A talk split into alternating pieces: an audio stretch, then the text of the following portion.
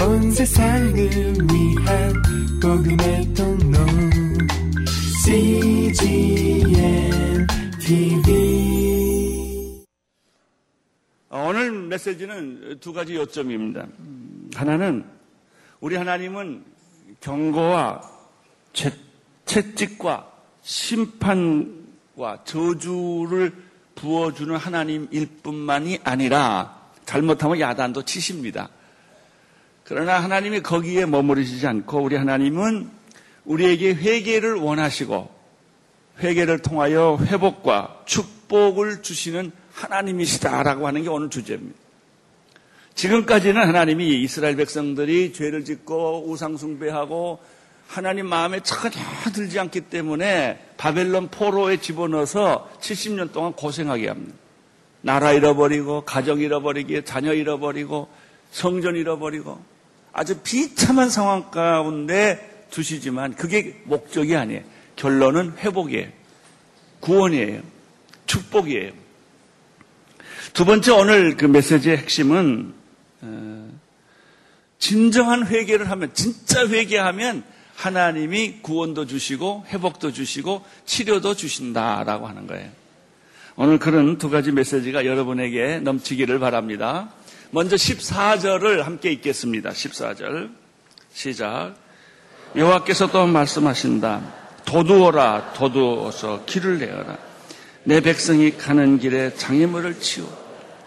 지금까지는 이스라엘 백성들이 축복의 길을 가는데 길이 다 부셔졌어요. 다리가 끊어졌어요. 장애물이 가득 찼어요. 그래서 축복의 길은 감추어졌어요. 보이지 않아요.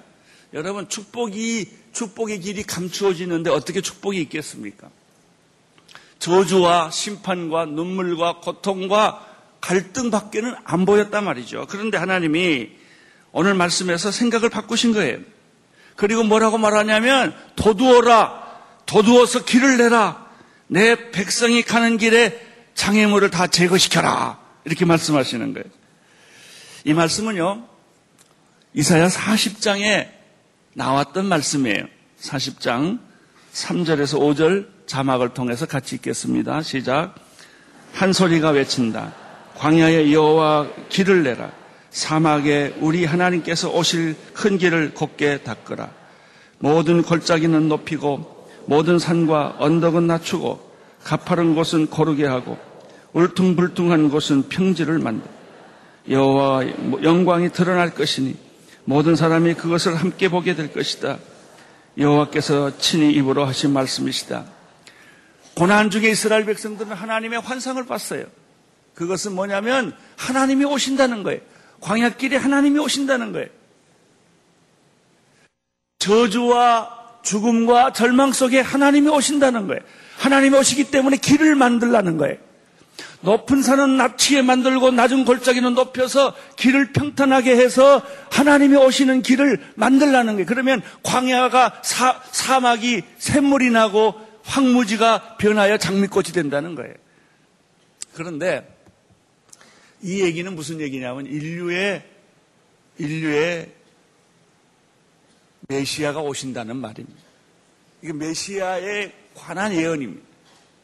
이 예언을 받아가지고 누가가 누가복음 3장 4절 6절에서 이렇게 얘기를 합니다. 예수님이 이 세상에 오실 때 사도 요한 세례 요한을 시켜서 예수님이 오시기 때문에 길을 준비하라 라고 세례 요한에게 얘기하는 것이 바로 이사야 40장에 하는 얘기고 그 얘기가 오늘 57장에 나오는 얘기와 다 일맥상통하는 것입니다. 보십시오. 누가복음 3장 4절 6절 시작 이것은 예언자 이사야의 책에 기록된 것과 같습니다. 광야에서 외치는 소리가 있다. 주의 길을 예비하라. 모든 골짜 예, 모든 골짜기는 메워지고 모든 산과 언덕은 낮아질 것이며 굽은 길은 곧아지고 험한 길은 평탄해질 것이다. 그리고 모든 사람들이 하나의 구원을 볼 것이다. 광야에 외치는 자의 소리. 그 사람이 세례 요한이었습니다. 고, 고독하고 외롭고 사람들한테 야단 맞고 그리고 나중에는 헤롯 대왕에 의해서 세례 요한은 그 목에 칼을 쳐서 목이 떨어져 나갔어요. 그런 비참한 운명을 가졌지만은 세례 요한에게 주어진 사명은 무엇입니까? 예수님이 오신다, 메시아가 오신다, 구원자가 오신다, 인류의 메, 시아가 오시는다. 그 사람의 길을 곧게 하라. 우리는 어떤 의미에서 길을 만드는 사람이에요. 길을 만드는 사람. 높아진 산은 낮추고 교만한 사람은 낮게 만들고 비틈한 사람은 올려서 하나님이 오시는 길을 평탄하게 만드는 것이죠. 하나님은 이스라엘 백성들이 돌아올 수 있도록 끊어진 도로를 도둑고 무너진 도로를 수축해서 포로의 땅에서 자유롭게 돌아올 수 있도록 길을 만들라고 하십니다. 이것이 오늘 말씀이에요. 이사야 57장 15절을 보겠습니다. 시작. 지극히 높으시고 영원히 보좌에 앉아 계시는 분, 그 이름이 거룩하신 분이 이렇게 말씀하였다. 내가 높고 거룩한 곳에 살고 있지만 잘못을 뉘우치는 사람과 함께 있고 기운이 빠진 사람과 함께 있다. 기운이 빠진 사람에게는 생기를 불어넣고 상한 마음을 되돌려 주실 것이다. 하나님의 말씀이에요, 하나님. 오늘 여러분에게도 이런 축복이 있을 것입니다. 이렇게 말씀하시는 하나님은 어떤 하나님입니까? 두 가지로 하나님을 설명합니다. 첫째는 지극히 높으시고 영원한 보좌에 앉으신 하나님이십니다. 우리 하나님은 지극히 높은 보좌에 계시고 영원한 보좌에 계시는 분이라는 것입니다. 이것은 무엇을 의미합니까? 하나님은 인간과 다르다 그러니. 인간이 서 있는 자리는 하나님이 서 있는 자리와 다른 것입니다. 하나님은 지극히 높은 곳에 계십니다. 인간은 가장 낮은 곳에 있습니다. 하나님은 영원한 보좌 위에 계십니다. 인간은 권력과 명예를 가져봐야 순식간에 불과한 거예요. 하나님이 이렇게 말씀하십니다. 하나님은 어떤 분이신가? 그 이름이 거룩한 분이라고 말합니다. 하나님의 이름이 거룩하다는 말은 또 무엇을 우리에게 가르쳐 줍니까? 인간은 죄인이라는 걸 가르쳐 줍니다. 여러분, 인간은 거룩하지 않습니다. 인간은 영웅이 없어요. 인간이 뭔가 할 수 있을 것 같지만 그렇지 않아요. 인간은 생각하는 것마다 악한 생각만 하는 거예요. 인간은 욕심 덩어리에 뭐 비전 비전 해도 가만 뚫고 보면요 다 천박한 욕심의 표현일 뿐이에요. 그걸 위장한 것뿐이지 인간의 생각 사상 속에는 거룩함이 없어요. 그런데 하나님의 이름은 어떤 분이십니까? 거룩하신 분이라는 것입니다. 지극히 높은 곳에 영원히 계시는 그분, 그 이름이 거룩하신 분, 이분이 이제 말씀을 하십니다. 어떤 말씀을 하십니까? 회개하고 통회하고 자복하고 그 마음이 겸손한 사람에게는 다섯 가지 축복을 주겠다는 거예요. 하나님이 원하는 것은 무엇입니까? 회개입니다. 회개. 그런데 오늘 성경에 보니까 이 회개, 그냥 회개라고 그러면은 다 그 회개 안에 숨어서 도망가 가지고 자기를 속여요. 여러분, 우리는요, 회개를 한다고 많이 말하는데 가만 들어보면 후회하고 있어요. 후회는 열매가 없어요. 회개는 열매가 있어요. 회개에도 가짜 회개가 있고 진짜 회개가 있어요. 우리의 회개는 뭐냐? 그냥 자기의 잘못과 실수를 말하는 거예요. 요즘 사람들이 회개를 어떻게 하는지 아세요? 그래, 죄 졌다, 어쩔래. 나만 죄 졌냐? 목사도 짓고 다 짓더라. 죄를 고백하지만 죄에 대한 애통은 없어요. 가슴 찢는 게 없다고요. 그러니까 진실이 없는 거예요. 회개를 하고도 그것이 아무 영향력이 없는 것은 그 회개가 애통이 아니기 때문에. 내가 회개를 하면서 그 회개, 그 죄가 나를 찌르고 나의 가슴을 후벼 파고 눈물을 흘리고 몸부림치고 어쩔 줄 모르는 그 영적 태도가 필요한데 그런 건 없단 말이죠. 너무 뻔뻔해, 회개가. 이 정도는 할 수 있지 않냐라고 말하는 거예요.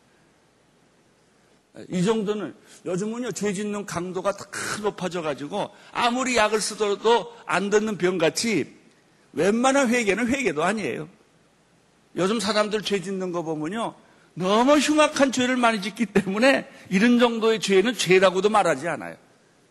그만큼 우리들이 이미 굳어져 있는 거예요. 나는 여러분들의 영혼이 순수해지기를 바랍니다. 정말 사람 앞에서가 아니라 하나님 앞에서 통회하고 차복하고 죄를 뒤집어 쓰고 눈물을 흘리고 무릎 꿇고 이런 영적 태도가 필요하단 말이죠. 왜 오늘날의 한국 교회가 그렇게 많고 그렇게 숫자가 많은데도 세상이 안 변하냐? 간단합니다. 가짜니까 교회가.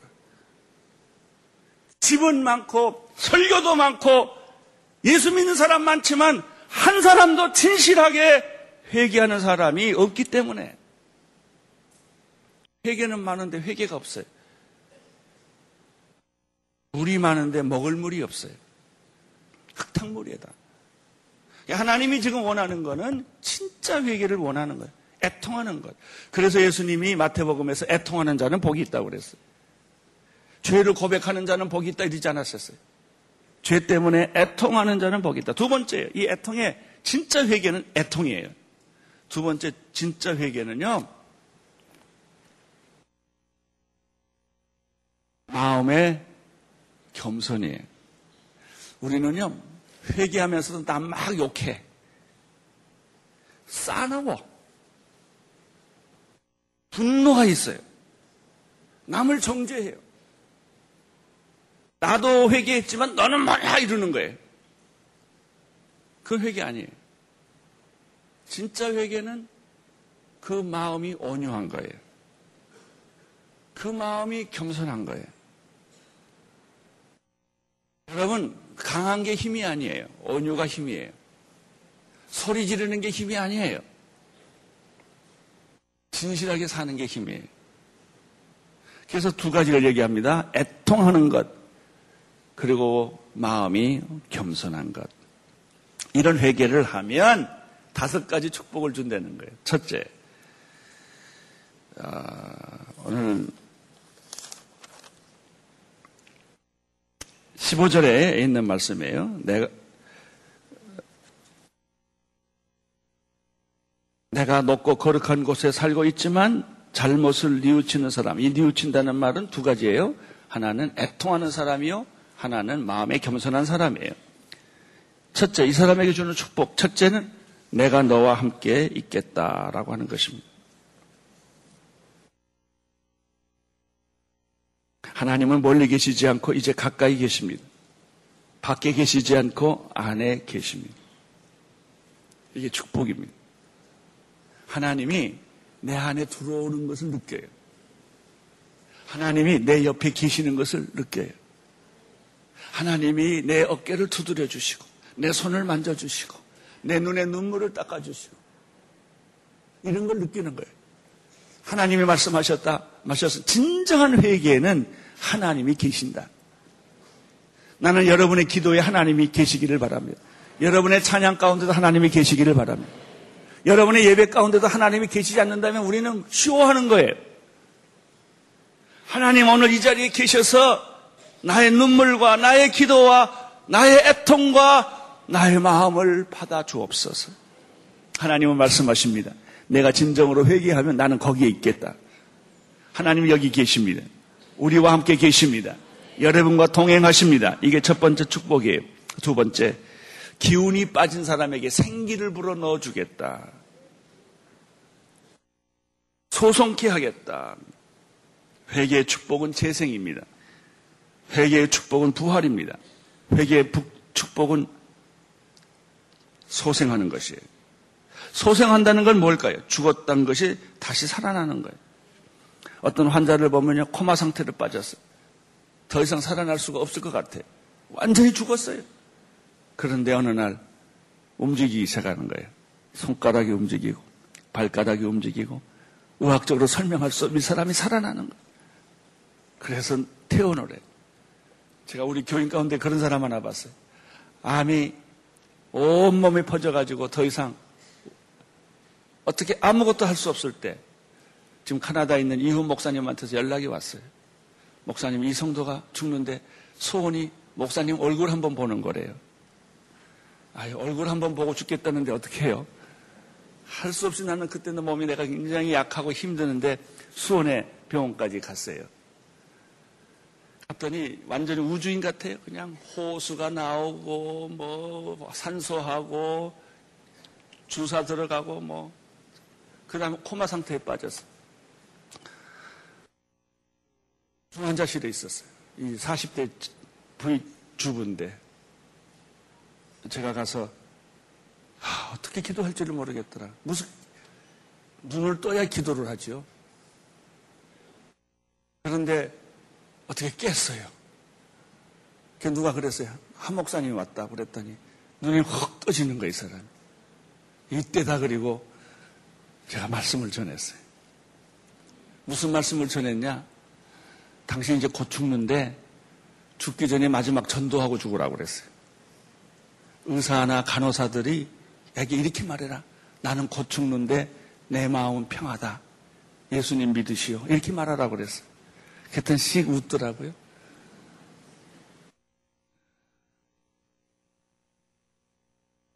좀 떠났어요. 더 이상 할 일이 없었어. 일주일 후에 소식이 왔어요. 중환자실에서 일반 환자실로 옮겼대요. 암이 네 개가 퍼졌어요. 그리고 퇴원했어요. 이 사람 안에 생기가 들어간 거예요. 생기가. 하나님은 회개하는 자에게 생기를 집어넣어요. 아, 어떻게 설명할 길이 없어요. 죽었다가 살아난 거예요. 여러분, 정말 회개하면 가슴을 쥐어뜯고 애통하고 참회하면 그 마음이 겸손하면 하나님이 그에게 찾아오시고 두 번째, 그에게 생기를 넣어 주신다. 세 번째, 상한 마음을 치유해 주신다. 그렇게 되어 있어요. 15절을 제가 다시 보겠어요. 중간에 내가 높고 거룩한 곳에 살고 있지만 잘못을 뉘우치는 사람과는 함께 있고 첫째, 두 번째 기운이 빠진 사람과는 함께 어, 있다는 기운이 빠진 사람에게 생기를 준다는 거. 기운이 빠진 사람에게는 생기를 불어넣고 그 다음에 네, 세 번째요. 상한 마음을 어떻게 해요? 되살려 줄 것이다. 썩은 생선이 다시 싱싱한 생선으로 변하듯이 우리는 다 썩은 생선 같아요. 썩은 동태 눈깔 같아요. 다들. 냄새도 나고 지저분하고 그래요. 근데 하나님이 싱싱한 고기같이 만들어 주시는 거예요. 할렐루야.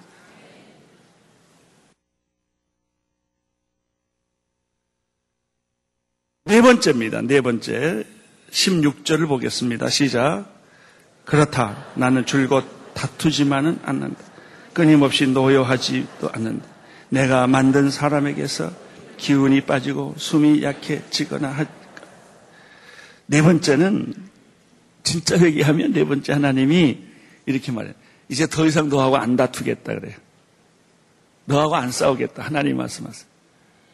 그리고 내가 너에게 이제 더 이상 분노를 표출하지 않겠다. 참 인간적인 표현이에요. 그러니까 하나님의 인간적인 표현이에요. 하나님은 인간과 다투고요. 노여하셨어요. 그 이유가 17절에 있어요. 왜 하나님은 인간하고 다투고 끊임없이 인간에게 하나님은 노여하셨던가? 17절 읽어주세요. 시작. 그들의 사악함 탐욕 때문에 내가 화가 나서 그들을 치고 얼굴을 가렸다. 그래도 그들은 자기 식대로 살았다. 그래. 인간이 사악한 탐욕 때문에 하나님이 화가 나신 거예요. 인간이 하나님을 경외하고 하나님과 더불어 아름다운 삶을 살았음에도 살아야 했음에도 불구하고 인간이 사탄의 꼬임을 받아서 카인을 카인이 아벨을 죽이고 에덴 동산에서 쫓겨나고 죄를 계속 짓기 때문에 하나님이 더 이상 견딜 수가 없어서 노아 방주를 만드시고 세상을 물로 심판하셨어요. 여러분, 죄는 쌓는 겁니다. 하늘에서 비가 말이죠. 올 때 구름이 어떤 무게가 지나가면 그것이 비로 떨어지듯이 지금 죄 짓는 게 괜찮은 게 아니에요. 자꾸 쌓아져 가요. 어느 순간까지 이 죄의 무게가 되가, 되면 그것이 진노로 쏟아지는 거예요. 역사가 바꿔지는 거예요. 나는 여러분 개인 개인에게 하나님의 진노가 임하지 않게 되기를 축원합니다. 하나님이 말씀하셨습니다. 내가 진짜 회개하면 내가 분노를 제거하고 너와 다투는 일을 하지 않겠다.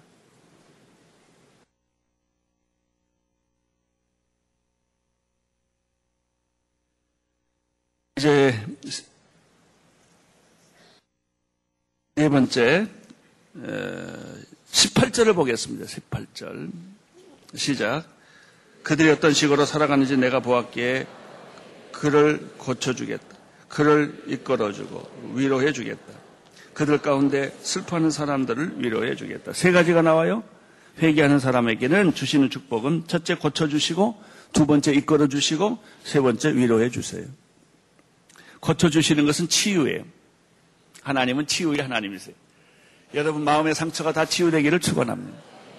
한이 다 풀려지기를 바랍니다.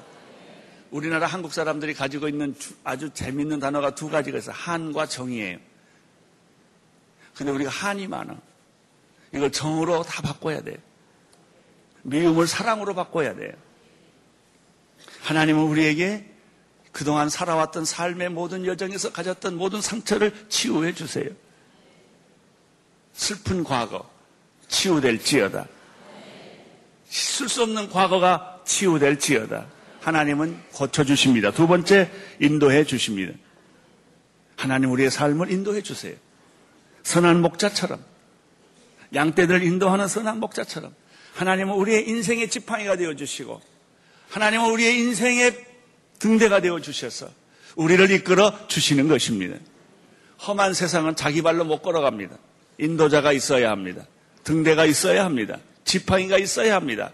그래서 우리는 그 길을 따라갈 수가 있는 것입니다. 세 번째, 위로해 주겠다.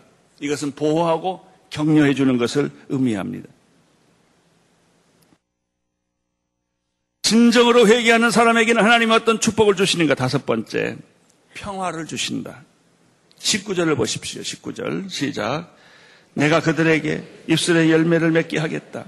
멀리 있는 사람과 가까이 있는 사람에게 평화가 있을 것이다. 평화가 있을 것이다. 여호와께서 말씀하셨습니다. 입술의 열매란 기도의 열매요, 찬양과 감사의 열매일 수 있습니다. 예언의 열매일 수가 있습니다. 입술의 열매를 맺게 하겠다고 말했습니다. 여러분이 기도한 대로 이루어질 것이며, 찬양한 대로 이루어질 것이며, 말한 대로 열매가 맺혀질 것입니다. 그리고 멀리 있는 사람들과 가까이 있는 사람에게 평화가 있을 것이다. 멀리 있는 사람은 바벨론 포로 땅에 있는 사람들입니다.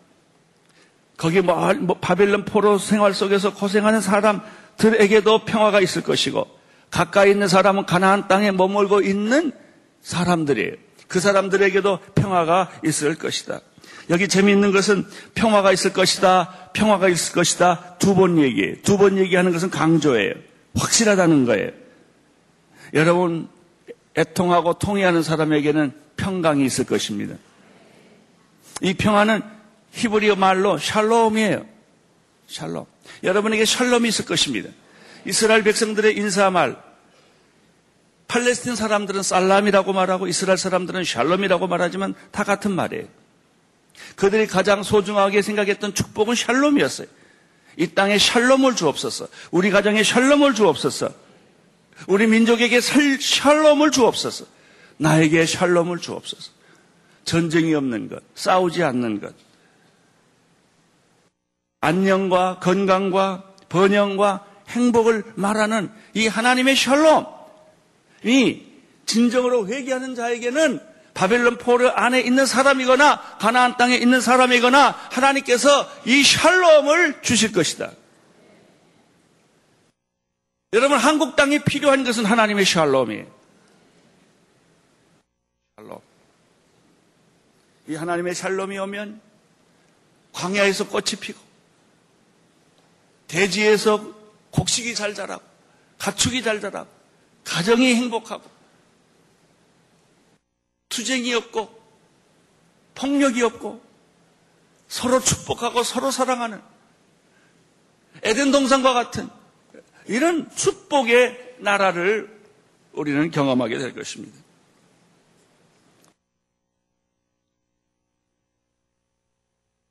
하나님의 회복과 구원이 선포되었을 때 그럼에도 불구하고 끝내 회개하지 않는 사람에게는 어떤 결과가 나옵니까? 20절, 21절 같이 읽겠습니다. 시작. 그러나 악인들은 거친 파도가 몰아치는 바다 같아서 잠잠할 줄 모르는 진창과 진흙을 토해낼 악인들에게는 평화가 없다. 네 하나님께서 말씀하셨다.